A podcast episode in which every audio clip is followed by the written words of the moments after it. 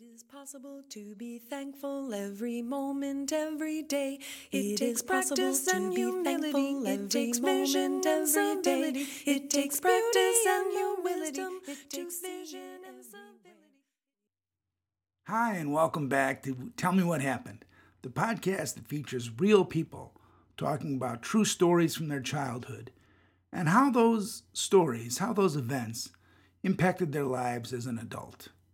I'm your host, Jay Rehak, and like you, I've had my share of childhood memories. Some of them great and some of them not so great. Before we get started with our guest, I'd like to quickly thank our two sponsors Sideline Ink Publishing, publishers of quality books, including the Sideline series, which helps children learn about financial literacy. And our second sponsor, LaughSaver.com Visit laughsaver.com and record your laughter. It's free and we'll keep it for you now and forever. Your children and your grandchildren and your great grandchildren will appreciate it. That's laughsaver.com. Today I have with me the founder and CEO of Live Greatly, a wellness instructor, Crystal Bauer. Crystal, thank you for being on the show. Thanks so much for having me. I'm excited. Well, I'm excited. I'm ready to hear your story. Are you ready to tell it? Yeah, let's do it. All right, Crystal, what I'm going to do is I'm going to just try my best not to interrupt you. Just listen to your story. And then at the end, I'm probably going to ask you how you feel it's impacted your life as an adult, whatever story you tell me. That sounds good. So, I definitely did a little reflecting when I knew I was coming on this podcast about what story I wanted to share. And what kept coming back to me is something that was really meaningful to me as a child. And now that I've gotten older, it's it really has kind of this sentimental value where um, it helped me get to know kind of my culture and um, it really sparked curiosity in me from a young age. And what ended up happening is my my grandparents on my father's side came here at um, I think my Oma was in her 20s and they came here on a boat from Austria. And so they were, you know, originally from there. And what I got to do, which was really amazing as a child, is I got to go to Austria uh, about every three years to go visit a town called Spital. And this town, Spital, was like, I don't know, it's kind of like a, a fantasy world for me, I guess, as a child, because it was so different than the US. The streets looked different, the buildings looked different, the artwork was different. And they owned a uh, building there that looked like a castle. It was like a pink castle on the corner. And there was a restaurant on the first floor. And they had an apartment that we would stay in above. And when I would go, um, you know, I would see relatives that I really, I never talked to. You know, this was before we really had Zoom and all of that stuff. And everyone spoke a different language. So I was there with my family and I just was, I remember just, again, it felt like I was kind of in a story or it was like a totally different world. And what I really remember from that young age is just absorbing and really being curious about how people lived there. And specifically, there was uh, one of my, I guess, my second cousins or third cousin, I'm not sure, but he was about my, my same age, and I probably was seven at the time.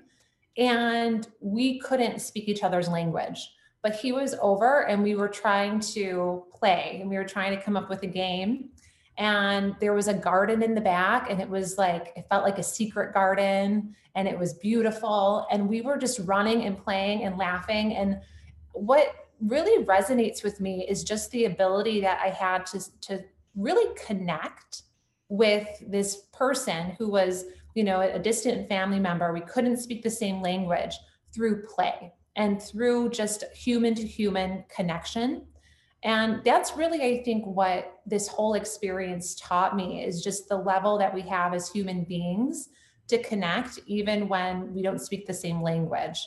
And really, too, it gave me such a sense of curiosity about life and wanting to explore and wanting to learn more about other people. and really understand where they're coming from and their culture. And that was ingrained at such a young age for me.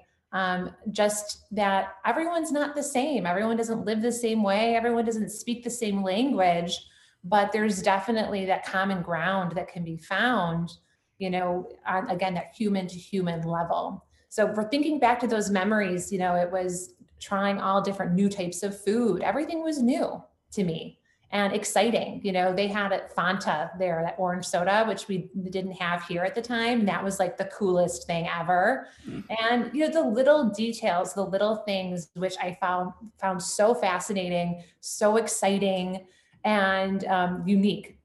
So looking back on that experience now, I, I want to give that to my children. You know, I want them to have that exposure to different cultures and kind of understanding that everyone doesn't live the same way, but kind of at the core, you know, we all have a lot of the same values. You know, we all want, you know, connection is the need for connection is very real. Um, and I love the idea of having that sense of curiosity about others' cultures. And um, hopefully, with that, you can come a deeper level of acceptance and compassion and understanding, which I think right now in our world is very needed. So, you know, I think what I learned from that was I think it helped me um, connect with people in, in on that deeper level, or at least a desire to try and connect with people on that deeper level. And now it's really, I think, coming back to that sense of play and trying to like remember that carefreeness, that curiosity, and I really strive to incorporate that in, in my day to day living because, gosh, that was just so fun. Just the freedom I felt, the curiosity I felt, the excitement I felt. You know, I think as we grow, sometimes we lose that. And um, thinking about those memories and those times, it, it can spark that feeling in me again. And so that's something I do regularly is kind of visualization of just that carefree feeling that I think all of us can tap into from one point or another in our childhood.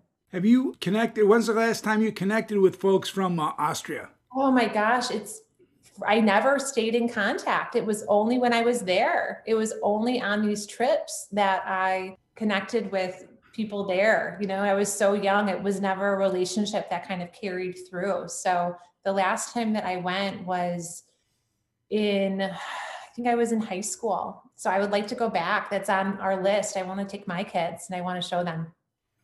You still have family there? So extended, like the people that we would see, my my Oma's uh, sister and brothers, they passed. So you know, it would be extended, extended, but it would still be really neat to try and and go and and see them. Well, I definitely understand that idea of trying to just play or just connect with people, not necessarily language wise or any other way, but just just say, you know, we're in different worlds in the sense that well, not different worlds, but we're in different communities. But when you connect with somebody and say, yeah, I we, we're interested in the same things, which is to enjoy our lives on a daily basis as a kid. I, I the, the, that carefreeness as as an older person, I definitely want to try to get back to, and I'm not exactly how to to do it, except as you suggested, which is a, like a visualization that you can somehow close your eyes and go back to Austria as a as a young person, or you know, in, in my case, something else. But the idea of trying to find find that carefreeness, I don't know how do you do that now. Is your wellness program part of that as well, or is that not part of it? So, you know, I am a big uh, proponent of the mind body connection. Our mind's extremely, extremely powerful. So, whatever you can do to get yourself feeling those like that playfulness, that carefreeness, and visualization works. So, if you are able to kind of sit quietly and just remember the feelings you had in those moments, your body thinks it's real. Like your body's like, oh, this is happening, you know, and that is like a natural mood booster. And if you do that on a regular basis, I mean, you're going to get better, you know, feel good endorphins going. You're going to feel more excited about your life if you're if you're focusing on things that make you feel that way.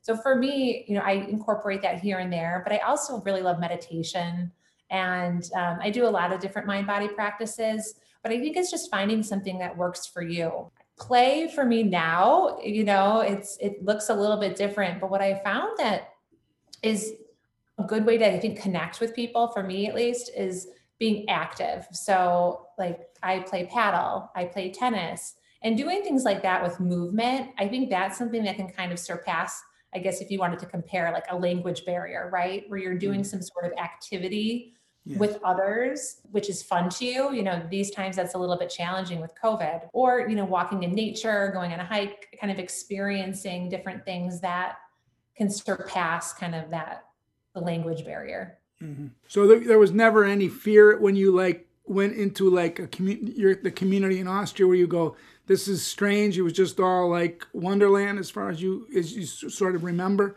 Was there any I, like, oh my gosh, this is not like home? Or is that not did that so, not experience of that? I was so excited. I was just so excited about it. I thought it was so cool. And our my great grandfather was a, an artist, and so he had painted um, the walls in the castle there and the ceiling. So we were able to go into rooms that were closed to the public to see it. It was just so fascinating to me to learn about that and to learn about um, that part of my you know, my ancestors that at the time, again, it wasn't, I don't know if I fully was absorbing it, but now I'm like, that's really, really cool. you know, And it and really I, is. It was neat. It was just a really fun experience growing up to be able to be exposed to that.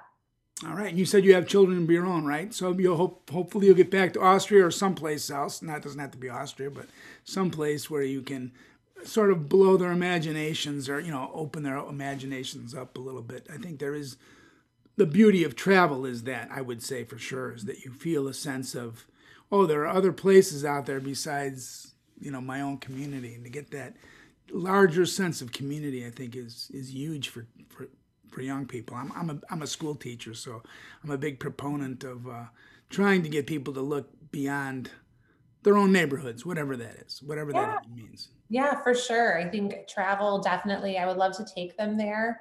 I think it was just a really interesting experience, and hopefully, we'll be able to do that over the next couple years. Well, I love the idea of visualization. I want to thank you for coming on the show. I'm going to visualize COVID ending.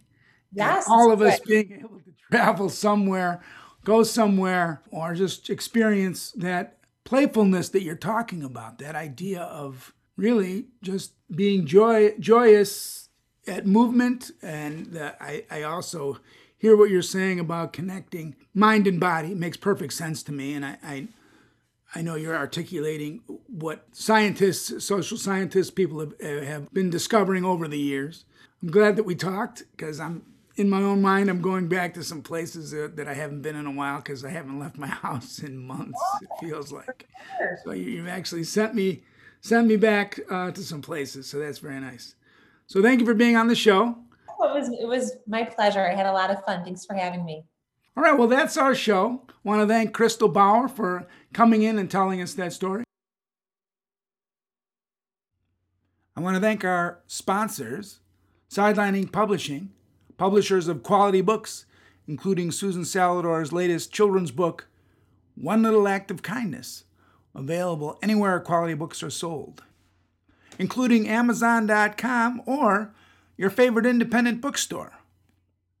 That's One Little Act of Kindness by Susan Salidor. I'd also like to thank LaughSaver.com. Visit LaughSaver.com and record your laughter. We'll keep it for you, now and forever. It's free, and your family will really appreciate it down the road. Now, I'm going to end this show, as I often do, with Susan Salidor's classic, Every Moment every day. So until next time, this is Jay Rehak wishing you all a safe and happy and COVID free 2021. So until next time, please stay safe out there and try not to hurt anybody. To be thankful every moment, every day. It, it takes practice and humility. It takes vision and civility. It takes practice and humility. It takes vision and civility. It takes beauty and the wisdom to see it every day. It takes practice and humility. It takes vision and stability. It takes possible to be thankful to see it every day. It takes practice and humility. It takes vision and stability. It takes practice and your wisdom to see it everywhere.